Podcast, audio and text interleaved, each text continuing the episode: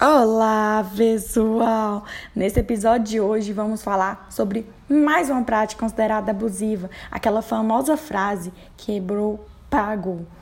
É considerado ilegal a cobrança de itens quebrados acidentalmente pelo consumidor no interior da loja, conforme artigos 8 e 9 do Código de Defesa do Consumidor. Mas por que isso? Porque o consumidor não pode ser responsabilizado objetivamente pela cobrança de itens que estavam mal posicionados ou que estavam bloqueando a passagem no estabelecimento comercial.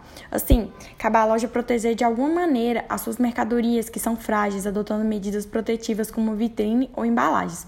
Além disso, cabe à loja expor de maneira visível cartazes pedindo que o cliente não manuseie produtos frágeis, mas que peça sempre aos vendedores para pegá-los, pois somente dessa forma o consumidor que vier a quebrar uma mercadoria pode vir a ser responsabilizado pelo dano causado. Assim, se você quebrar um item frágil em uma loja e não tiver nenhuma vitrine ou embalagem, também não tiver nenhum cartaz pedindo que você peça ao vendedor para pegar aquele item, você não pode ser cobrado pela quebra acidental. E se explicar que não pode ser cobrado e ainda assim a loja cobrar, tudo bem, você paga, mas pedirá que conste especificamente na nota fiscal que aquele pagamento decorreu de quebra. Aí você vai no Procon e vai pedir um reembolso daquele valor. Então é isso, pessoal. Espero que vocês tenham gostado deste podcast. Se você ainda não me segue aqui, não deixe de me seguir.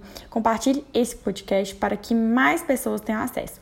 Obrigada, pessoal, e até a próxima.